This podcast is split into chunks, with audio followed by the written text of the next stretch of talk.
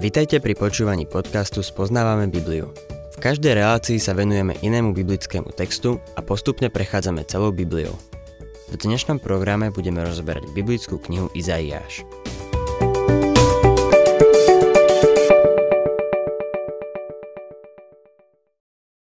Milí poslucháči, v dvadsiatej tretej kapitole Izaiáša prichádzame k jedenástému a poslednému bremenu proti národom.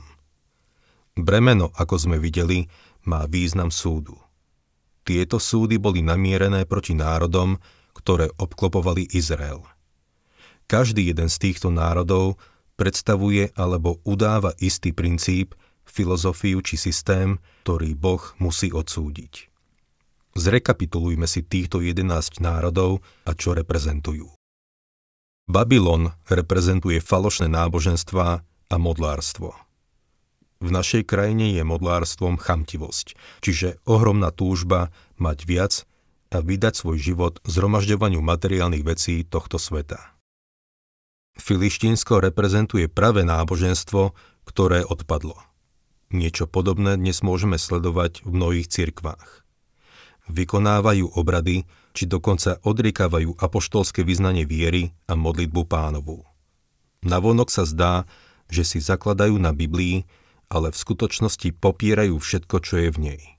Odpadli, čo znamená, že sa odvrátili od toho, čomu voľakedy verili. Moabsko reprezentuje formálne náboženstvo, čiže majú nejakú formu zbožnosti, ale popierajú jej moc. Mnohí z nás by sa vedeli identifikovať jedným z týchto troch. Niektorí z nás sa venujú hromadeniu materiálnych vecí a oči máme naplnené vecami, ktoré chceme. Sme chamtiví. Niektorí z nás vyrastali v zboroch, kde sa kázalo Božie slovo, no odvrátili sme sa od jeho učenia. Iní z nás chodia do kostola, dodržiavajú formy, ceremónie a obrady, ktoré sú síce krásne, ale mŕtve ako vyhnuté zvieratá. Damask reprezentuje kompromis. To je stav väčšiny cirkevných zborov, aj tých fundamentálnych. Vďaka Bohu za tých, ktorí sú verní. Etiópia reprezentuje misiu. Ako sa len potrebujeme zapojiť do šírenia Božieho slova. Egypt reprezentuje svet. Izraelu Boh povedal, aby sa držal mimo Egypta. Tam sa Abraham dostal do problémov. A nás písmo napomína. Nemilujte svet. Mnohí z nás majú problémy so svetom. Perzia, Babylon, reprezentuje luxus. Ako len väčšina z nás miluje luxus v tejto prosperujúcej spoločnosti. Edom reprezentuje telesnosť. Veľa ľudí dnes slúži telu. Arábia reprezentuje vojnu. V dnešnej spoločnosti existujú dve skupiny ľudí. Jastraby a holubice. Obe sú zo sveta a jediný rozdiel medzi nimi je ten, že tí, čo sú za pokoj, sú ochotní zaň bojovať. Údolie videnia, ktorým je Jeruzalem, nereprezentuje náboženstvo, ale politiku. Bodaktori sa nazdávajú, že v politike spočíva riešenie problémov tohto sveta. Týrus, ktorému sa budeme dnes venovať, reprezentuje komercionalizmus, veľký biznis. Povedal by som, že toto je hriech, ktorým sa do veľkej miery previňuje Amerika, ktorá verí, že všemocný dolár dokáže vyriešiť všetky naše problémy. Keď sa vyskytne nejaký problém, Kongres odhlasuje vyčlenenie nejakých peňazí, ktoré sa samozrejme nikdy nedostanú k cieľovej skupine. Skoro všetky programy zamerané na boj proti chudobe skôr ubližujú, ako pomáhajú. Prečo? Lebo bezbožní ľudia jednoducho nemajú tie správne riešenia. Tí chudáci ešte na to neprišli, lebo aj oni sú ďaleko od Boha. Iba Pán Ježiš Kristus, ktorý má všetku lásku k chudobným, naozaj vie, ako im pomôcť. Pozrime sa teda na bremeno Týru. Týrus a Sidon boli dve najvýznamnejšie mestá Feničanov. Sidon bol starší, no čoskoro ho predbehol pyšný a bohatý Týrus. Lode Feničanov plávali do všetkých prístavov Stredozemného mora. Dokonca prenikli aj do neprebádaného oceánu za Héraklovými stĺpmi, čiže dnešný Gibraltár. Ich plavidlá dováželi z Veľkej Británie Cín, vlastne Británia znamená krajina Cínu. Feničania boli agresívny a progresívny národ. Na severe Afriky založili Kartágo. Kartágo, ktoré bolo veľkým nepriateľom Ríma, bolo fenické mesto a Cyprus vďačil za svoju prosperitu obchodovaniu s Týrom. Feničania založili aj iné obchodné centrá, ako napríklad Taršíš. Možno si spomínate, že keď sa Jonáš snažil utiecť pred Hospodinom, kúpil si lístok do Taršíša. Taršíš bol na južnom pobreží Španielska. Kto ho založil? Feničania. Zaujímavosťou je, že Feničania vymysleli abecedu. Týrsky kráľ Chírám bol veľký priateľ kráľa Dávida. Keď sa dostaneme k Ezechielovi dvadsaťšesť, budeme vidieť jedno pozoruhodné proroctvo týkajúce sa Týru, ktoré sa naplnilo celkom presne. Boh povedal, že Týrus bude zničený Babylonom a že bude odvlečený do zajatia na sedemdesiat rokov, rovnako ako Judsko.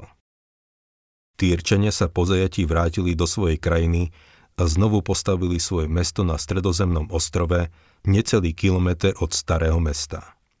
Boh povedal, že trosky starého mesta budú odmetené. Čítame o tom v Ezechielovi dvadsiatej šiestej kapitole štvrtom verši. Neskôr Alexander Veľký zoškrabal starobylý Týrus a urobil z neho násyp mestu na ostrove. Bol dosť múdry na to, aby sa nepúšťal do námornej bitky s Feničanmi, lebo Feničania boli experti v námorných bitkách. A tak urobil násyp, ktorý viedol od starého mesta na pevnine k novému na ostrove. Prechádzal som po tom násype a je plný starej rozbitej keramiky. Mohol by som si nimi naplniť vedrá, ale samozrejme to nie je dovolené. Zobral som si len jeden kúsok. Kde sa nabrala všetka tá keramika, stĺpy a rozvaliny? Z trosiek starobylého mesta Týrus. Alexander Veľký doslova zoškrabal povrch toho starého mesta, aby z neho urobil násyp a dnes sa už ani nedá povedať, kde sa to staré mesto presne nachádzalo. Celé je v tom násype. Keď Alexander obsadil Týrus, Ezechielovo proroctvo sa naplnilo presne tak, ako Boh povedal. Zničia hradby Týru a zrúcajú jeho veže. Odmetiem z neho prach a zmením ho na holú skalu. Milý poslucháč, dnes je tam jedno malé turecké mestečko, ale ten pôvodný Týrus je stále v troskách. Ak nejaký ateista chce vyvrátiť Božie slovo, radí mu, aby urobil viac ako len stál na rohu ulice a blebotal o tom, že neverí v Boha. Vyzývam ho, aby išiel na miesto starého Týru a znovu ho postavil. No varujem ho, že iní sa už o to pokúšali a nepodarilo sa im to. V skutočnosti existuje mesto vytesané do skál zvané Petra, ktoré je hotové a dá sa doň nasťahovať. Jediný problém spočíva v tom, že Boh povedal, že už nikdy nebude obývané. Hocikto sa môže pokúsiť založiť tam osadu, no neúspeje. Jeden neveriaci Nemec dal dokopy skupinu ľudí a pokúsil sa tam založiť osadu, no dlho nevydržal. Ani tebe sa to nepodarí, milý poslucháč. Boh povedal, že Týrus už nebude znovu postavený a že Petra nebude obývaná. Izaiáš, dvadsiata tretia kapitola, prvý verš. Výrok proti Týru. Kvílte, lode zámorské, lebo sú zničené domy. Dozvedeli sa o tom, keď prišli z krajiny Kytejcov. Tento verš ponúka obraz lodí, ktoré sa vracajú do Týru z Taršíša, kde je kolónia Feničanov. Dostala sa k ním správa, že Týrus je zničený. Keď sa priblížili k mestu, videli mesto v dyme. Potom videli, že mesto bolo zrovnané so zemou a prístav bol zablokovaný. Už viac nebude obchodným centrom. Druhý verš. Zmlknite, obyvatelia pobrežia, sidonskí kupci, moreplavci, ktorí ťa naplňali. Sidon sa nachádzal približne päťdesiat kilometrov na sever od Týru. Týrus a Sidon idú dokopy ako bravčovina s fazuľami. Boli to popredné mestá Feničanov. Poprední sidonskí obchodníci urobili z Týru významné mesto. Je zaujímavé, že proroctvo o zničení Týru sa doslova naplnilo. Avšak predpoveď sa netýkala zničenia Sidonu a Sidon je aj dnes mesto. V súčasnosti sa v Sidone nakladá na lode ropa, ktorá sa odváža do iných častí sveta. Tretí verš. Cez veľké vody prichádzalo zrno zo Šichóru, úroda od Nílu bola jeho ziskom, stal sa tržnicou národov. Šichor znamená čierny a odkazuje na horný tok Nílu, na plaveninu, ktorá zavlažovala a zúrodňovala Egypt. Bohatstvo Egypta prúdilo cez Týrsky prístav. Teraz je tomu koniec. Nastáva kríza. Skutočná kríza. Štvrtý verš. Hanbi sa Sidon, lebo prehovorilo more i morská pevnosť. Nemala som pôrodné bolesti, ani som nerodila. Nevychovala som mladíkov, ani som sa nevenovala pannám. Tento verš naznačuje, že Týrus je dcéra Sidona. Z historického hľadiska je to pravda. Piatý verš. Keď príde o tom správa do Egypta, budú skľúčení z toho, čo počujú o Týre.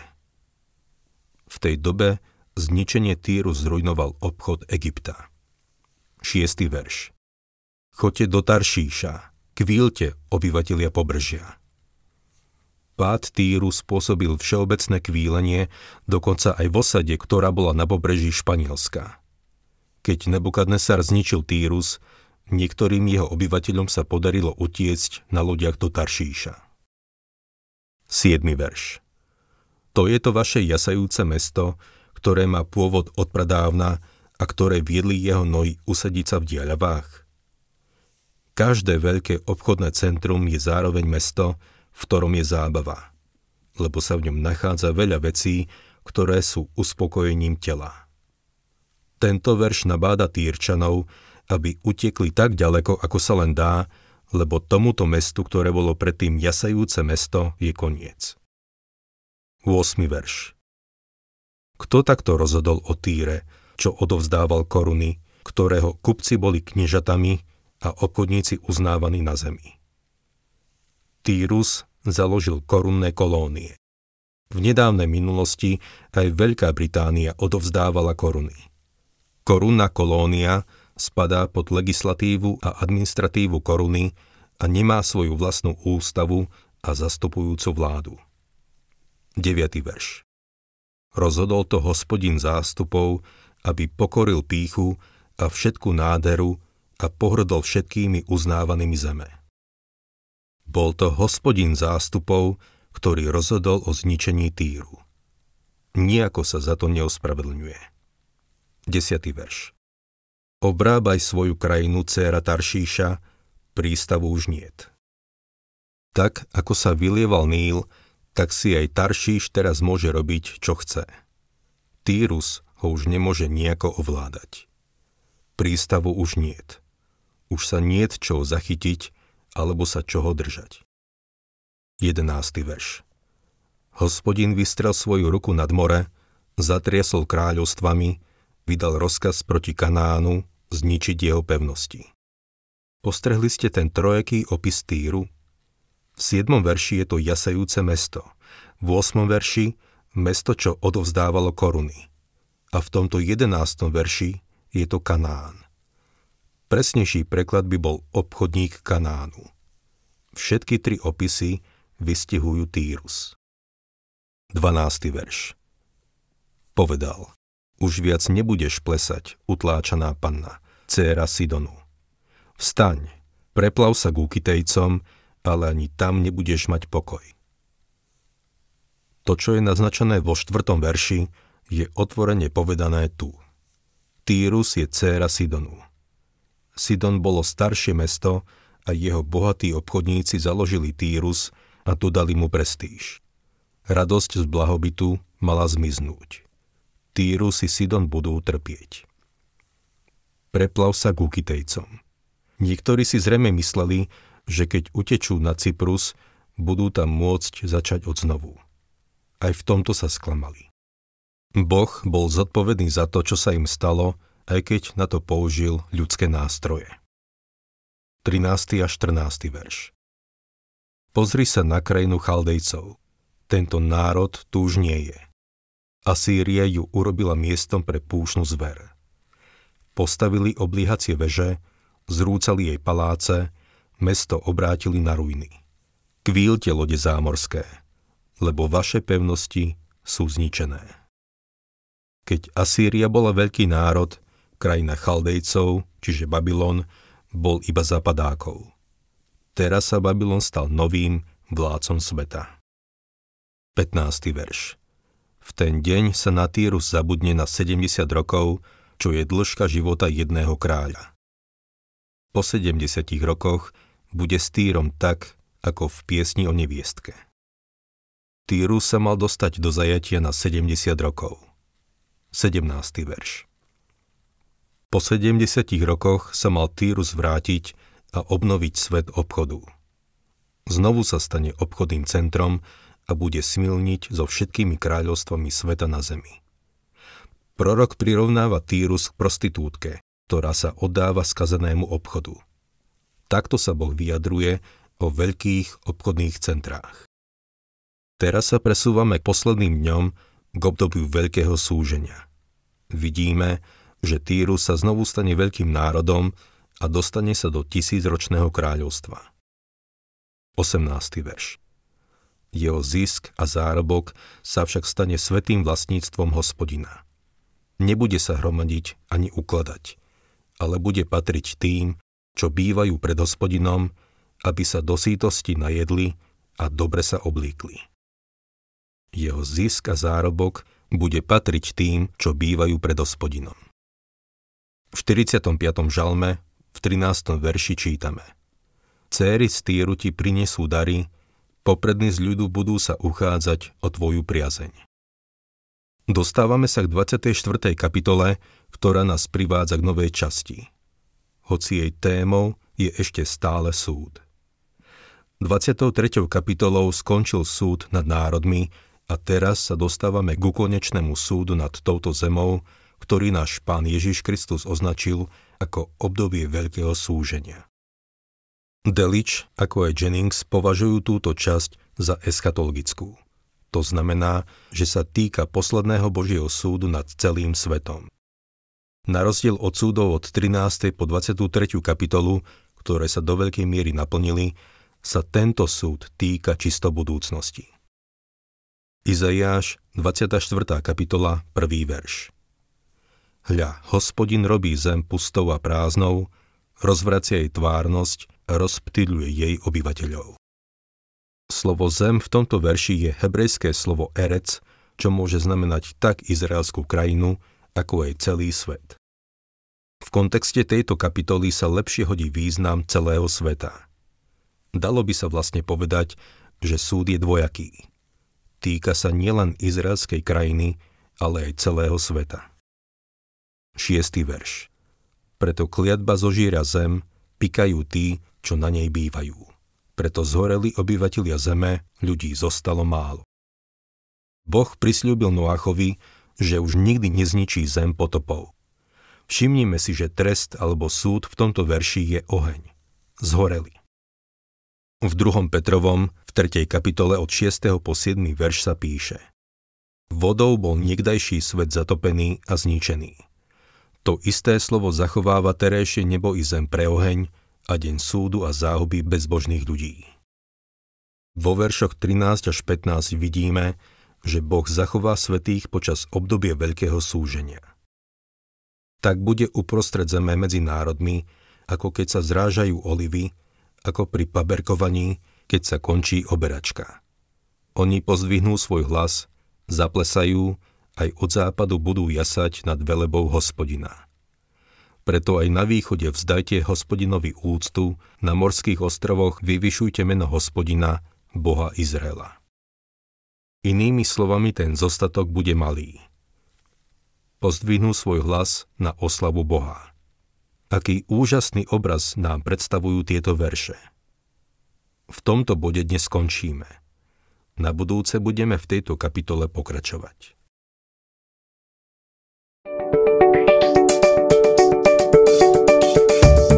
Ak sa vám páči program Spoznávame Bibliu, budeme radi, ak ho odporúčite svojim známym a dáte like, alebo nás začnete sledovať na facebookovej stránke Spoznávame Bibliu. A ak vás niečo oslovilo alebo zaujalo, napíšte nám cez Facebook alebo na adresu spoznávame bodka bibliu zavináč gmail bodka com.